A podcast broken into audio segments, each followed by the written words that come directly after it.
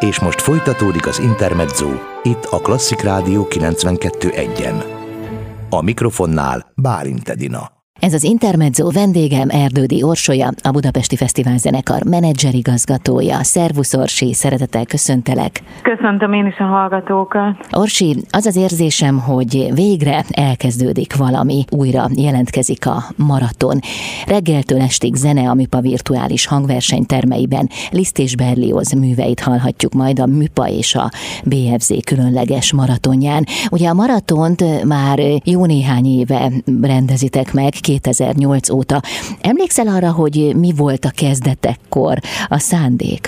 Hát sajnos személyesen én erre nem tudok emlékezni, hiszen akkor nem dolgoztam még a Budapesti Fesztivál zenekarnál, de azt gondolom, hogy a szándék akkor is az volt, ami ma, és ami meg tud valósulni, hogyha élőben személyesen lehet részt venni a maraton koncertjein egy-egy ilyen maratoni nap alkalmával az a szándékunk, hogy egy, egy zeneszerző, vagy egy zeneszerző páros, vagy akár egy zenei korszakot minél teljesebben bemutassuk, jelen, bemutassunk. Jelen esetben Liszt és Berlioz munkásságát szeretnénk minél több oldalról, minél színesebben, minél teljesebben bemutatni.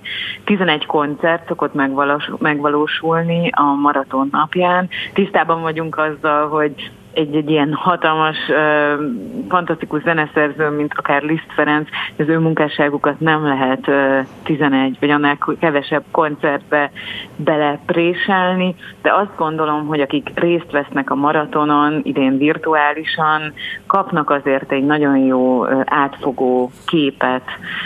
De természetesen az is cél szokott lenni a maratonok alkalmával, hogy ö, valódi családi eseményeket, családi napokat rendezzünk. Hiszen amikor élőben valósul meg ez a program, azt lehet látni, hogy egy nap alatt akár tízezer vendég, tízezer koncertlátogató is megfordul a műpában, és a házaspárok, a családok egyik koncertről szaladnak át a másikra, hiszen ezek 45-50 perces koncertek, és 10 perc marad arra, hogy termet váltsunk. Vannak olyanok, akik mind a 11 koncertet végigülik, ami igazán heroikus vállalkozás. És hogy említettem a családokat, mindig figyelünk arra is a maratonoknál, hogy legyenek gyerekprogramok, vagy olyan, ami fiatalabbaknak megfelelő igazán. Az idei maratonba is belecsempésztünk egy gyerekkoncertet, ezen kívül szólni szeretnénk azokhoz is, és ez adja talán a kicsit ezt a népszerűsítő jellegét a maratonnak, hát olyanokkal is szeretnénk találkozni, akik nem feltétlenül mindennapos koncertlátogatók, nem gondolják azt magukról, hogy ők nagyon otthon vannak a klasszikus zene világában, de nyitottak, érdeklődőek, és szeretnék megtapasztalni ezt a különleges élményt, a komoly zene varázsát.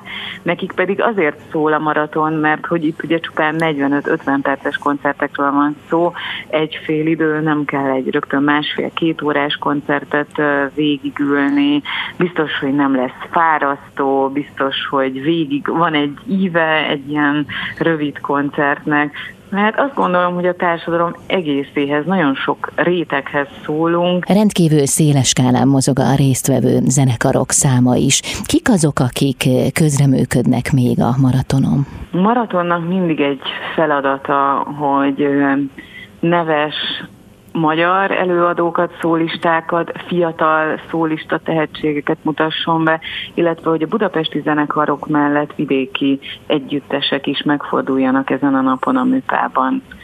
Idén nagyon érdekes a program, mert a klasszikus zenén túl ívelünk, túl szárnyaljuk a klasszikus zenét, és egy jazz trio is be fog mutatkozni a maraton műsorában, a Jazzikál trio, akik Lisztre improvizálnak, Liszt műveit jazzesítették meg, és még Berlióztól három dal is belefér az ő programjukba. Így aztán a különböző műfajok ötvözete is megvalósul ezen a maratonon. Így van, igen, ahogy említettem, nagyon színes mindig a maraton műsora, és ez most még abban is kicsúcsosodik, hogy a klasszikus zenén túl jazz is hallgathatunk. Volt már korábban arra példa, hogy népzenei elemekkel, motivumokkal színesítettük a maratont, most inkább a jazz irányába lépünk el, hiszen Liszt Ferenc munkássága nagyon sok jazz zenészt is megihletett már a múltban is. Mhm, köszönöm szépen. Folytatjuk a beszélgetést Erdődi Orsolyával, a Budapesti Fesztivál zenekar menedzserigazgatójával itt az Intermedzóban mindjárt. Ez az Intermezzo Erdődi Orsolya, a Budapesti Fesztivál zenekar menedzser igazgatója a vendégem. A maratonról beszélgetünk, amelyet most már 14. alkalommal tart meg a Budapesti Fesztivál zenekar és a Műpa. Idén is rendkívül színes lesz a program, két nagy zeneszerző géniusz lesz a középpontban, Liszt és Berlioz. A programot hogyan állítottátok össze, Orsi? A cél az volt ennél a 11 koncertnél is, hogy Liszt és Berlioz művei természetesen egyaránt vegyesen legyenek a programban, legyenek zenekari koncertek a Bartók Béla Nemzeti Hangversenyteremben, e, és hát Liszt munkásságából adódik, hogy e, sok műt, művet írt e, zongora szólóra, szóló hangszerre, így a Fesztivál Színházban olyan koncertek vannak talán hangsúlyban, ahol a zongora játsza a főszerepet, de egyébként ugye az orgona, mint hangszer is megjelenik a maratonban, és nagyon örülök annak, hogy Liszt férfikari művei is megszólalnak majd, hiszen ezek gyönyörűséges, de kicsit elfeledett részei a Liszt zeneirodalomnak. A Szent Efrén férfikar tolmácsolásában Pasang László orgonaművész közreműködésével valósul meg ez a koncert majd. Amikor azt kérdezted, hogy hogy állítottuk össze Igen. a műsort, arra is figyeltünk, hogy fiatal tehetségeket bemutassunk, így például a Budapesti Fesztivál Zenekar koncertjének szólistája Nikolás Memoradze zongora művész lesz, aki bár neve úgy cseng, mint aki külföldi, de magyar gyökerei is vannak, és nagyon szépen beszél magyarul, de hallhatjuk majd Bál Dávidot, aki Liszt Hámol szonátáját adja elő, Balog Józsefet, a Panon Filharmonikusok szólistája pedig Szűcs Máté lesz Brácsán. Liszt és Berli az nem csak kor és pályatársak voltak, hanem barátok is. Erre vonatkozóan lesz-e valamiféle utalás a maratonon, zenében akár, vagy, vagy élőszóban, mondjuk egy előadás keretén belül? Előadásokat nem szoktunk tartani a maratonon, kiállításokat szoktunk rendezni hagyományosan. Ott lehetőségünk lett volna bemutatni Liszt és Berlioz barátságát, de sajnos a járványügyi intézkedések nem teszik ezt lehetővé, hogy a műpába bejöjjenek a koncertlátogatók, és ott megtekinthessék a kiállítást. Ugye ez egy rendkívül hosszú koncertfolyam, hiszen délelőtt kezdődik, és egészen késő estig tart. Törekedtetek-e arra a műsor szerkesztése folyamán, hogy ott tartsátok végig a közönséget? Tehát lehetséges, reális-e ez a cél, vagy pedig sokkal inkább az a valóság, hogy időről időre kapcsolódnak be a látogatók, a nézők? Én úgy gondolom, hogy aki a műpában végig tud ülni és hallgatni egy 11 koncertből álló maratont, ő talán otthon is uh, szívesen végig kíséri a koncerteket, hiszen az embernek az otthonában egyszerűbb megoldani azt, hogy kiszalad a konyhába és iszik egy pohár vizet, vagy rövid szünetben megebédel, és így folyamatosan követheti a koncerteket. Uh, a műpában ezt azért nehezebb kivitelezni, és ott is sokaknak sikerül. Az utolsó koncerten Fischer Iván mindig meg szokta kérdezni a koncertlátogatóktól, hogy ki az, aki mind a 11 koncertet végighallgatta. Őket felszoktuk állítani, és meg szoktuk tapsolni, hiszen ahogy korábban mondtam, ez egy valódi hős tett, uh-huh. aki mhm. koncertet végighallgat. Ó, de kár, hogy erre most nem lesz lehetőség, így ebben a formában. Ez nagy kár, én nagyon régóta vártam, hogy Liszt Ferenc a témája legyen egy maratonnak, és sajnálom, hogy ezt most nem lehet személyesen követni. Mm. És amikor felálltak a nézők, akkor arányaiban a nézőtérnek mekkora részét tették ki? Hát én azt gondolom, hogy ez körülbelül egy 50 ember volt, tehát a nézőtérnek nyilván kisebb százaléka, de egy nagyon fontos közönség mag, akik a, nem csak a maratonoknak a hírnevét öregbítik, hanem a klasszikus zenének biztosan nagyszerű nagykövetei. Köszönöm szépen. Erdődi Orsolya a vendégem, a Budapesti Fesztivál zenekar menedzser igazgatója. Hamarosan jövünk vissza. Intermezzo. Hétköznaponként 16 és 19 óra között Bálint Edina várja Önöket a legfrissebb kulturális információkkal, izgalmas vendégekkel és sok-sok zenével. Intermezzo. Itt a Klasszik Rádió 92.1-en. Ez az Intermezzo Erdődi Orsolya, a Budapesti Fesztivál zenekar menedzser igazgatója a vendégem. Azért jó hír, hogy most ezekben az időkben is lesz maraton. Legalább nem marad el, még akkor sem, ha online lehet megrendezni. Miért éppen Liszt és Berlioz került fókuszba idén, Orsi? Liszt Ferenc megjelenésére, szereplésére a maratonok sorában tulajdonképpen már régóta vártunk, vagy régóta váratott magára, hogy őt állítsuk az egyik maraton fókuszába, hiszen magyar zeneszerzőről van szó, akinek hatalmas a munkássága, és nagyon sokszínűen be lehet mutatni a maratonon, de idén talán az is erősíti azt, hogy őket választottuk, hogy Liszt Ferenc 210 éves született, Berlioz pedig, ha ez egyfajta évforduló, akkor 135 éve hunyt el. És mint ahogy korábban említettünk, ők ismerték egymást, és talán barátok is voltak, úgyhogy ezért érdemes volt őket összekapcsolni, mint két romantikus és újító zeneszerzőt. Fischer Iván mindig nagyon fontosnak tartotta azt, hogy a klasszikus zenét közel vigyétek, nem csak a gyerekekhez, hanem minden társadalmi réteghez. De a gyerekek itt ezen a maratonon is kiemelt szerepet kapnak, hiszen külön matiné műsorral is készültetek számukra. Így van. Amikor normális időket élünk, és személyesen lehet látogatni a maraton, ott már hagyományá vált, hogy az üvegteremben egész napos koncertsorozatot tartunk a koncerttermek mellett, ahol a Bartók Béla Konzervatórium vagy a Zeneakadémia hallgatói szoktak fellépni.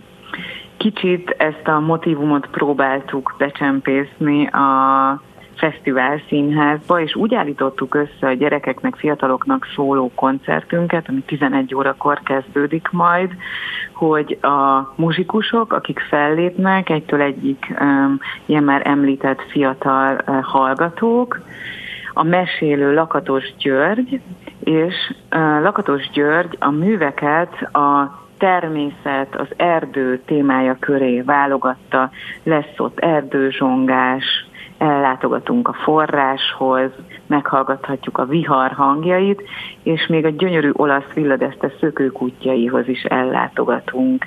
Tehát egy ilyen természeti sétára lehet készülni, kellemes mesei motivumokkal és fiatal előadókkal. Az, hogy az idei maratonon jazz feldolgozásokat is hallhatunk, az feltétlenül megmutatja azt, hogy azért a különböző zenei műfajok között nincs áthidalhatatlan akadály, hanem átjárhatóak ezek a műfajok. De mi volt a ti fejetekben, amikor erre gondoltatok? Liszt nagyon sok művészt megihletett. Mondják azt sokszor, hogy ugye rapszódiáiban népzenei motivumokból is építkezik, tehát nem egy olyan koncertet hallottam már korábban, ahol a népzene és Liszt művei találkoznak, de másik irányba is elindulhatunk, az improvizációk irányába, ami tulajdonképpen ugye az orgona művek, az ongora művek adják magukat arra, hogy tovább improvizáljanak a muzsikusok a Liszt által megadott motivumokra. Így született az elmúlt évtizedekben több ilyen jazzes feldolgozása, Liszt műveinek, és a Jessica Trio előadásában egy nagyon élvezhető, nagyon izgalmas feldolgozást hallgathatunk majd meg. Például a Csárdás Obstinét című műből, az Un Sospiro című dalból. Tehát így keverednek majd a Liszt és Berlioz motivumok, és elringatnak minket, eh, elkalauzolnak minket a jazz világába, ami valóban ritka azért a maratonok, a BFZ műpamaratonok történetében. Mennyire veszitek figyelembe a visszajelzéseket? Tehát arra gondolok, hogy ha valakinek a fejében megszületik egy ötlet, hogy mondjuk kit hallana legszívesebben a következő maratonon, akkor elképzelhető-e, hogy mondjuk az ő gondolata vagy az ő ötlete a szerepet játszik a következő maraton programjának a kiválasztásában? A maratonok művészeti vezetője Fischer Iván, és az ő fejében már évekkel előre megvan az, hogy kik legyenek a maratonok főszereplői. Nagyon sok mindenre kell figyelni, amikor kiválasztunk egy zeneszerzőt, vagy egy korszakot, kell, hogy rendez, rendelkezzen e, szólisztikus művekkel, zenekari művekkel, vokális művekkel, és e, sok-sok olyan darabbal, amit egy 45, 45 perces koncertben elő lehet adni. Tehát nem számíthatunk hosszú Máleri szimfóniákra másfél-két órát nem lehet egy koncerten előadni, vagy ugye vannak olyan oratóriumok, misék különböző zeneszerzőktől, amik szintén szétveszítenék egy maratonkoncert határait. Uh-huh. Köszönöm szépen. Erdődi Orsolya, a Budapesti Fesztivál zenekar menedzserigazgatója a vendégem. Folytatjuk mindjárt a beszélgetést.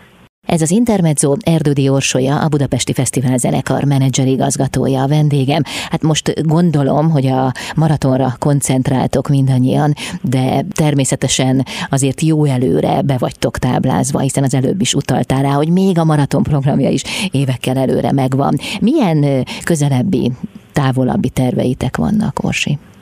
Sajnálatos módon a Covid járvány még mindig tombol Európában, ezért egy újabb, nagyon szép turnénk esett kútba. Februárban három koncertet adtunk volna Salzburgban, de a budapesti koncertek szerencsére megvalósulhatnak, egyenlőre közönség nélkül, streamelve, de ezeket a koncerteket mindenképpen be fogjuk mutatni.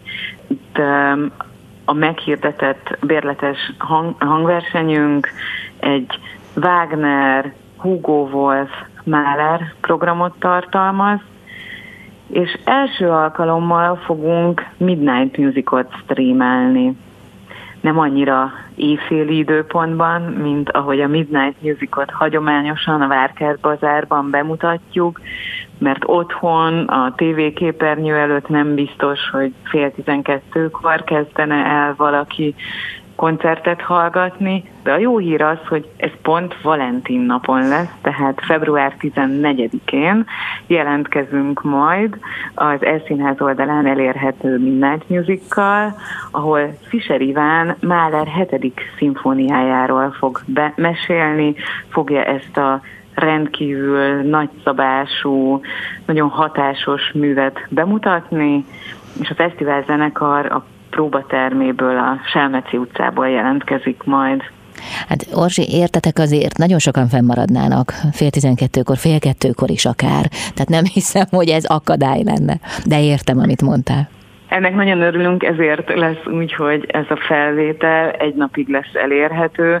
Aki a Valentin napi vacsora előtt szeretné még megtekinteni, és Iván szavait magába szívni, vagy aki a Valentin nap másnapján építkezne Máler műveiből, ő pedig akkor is megnézheti majd.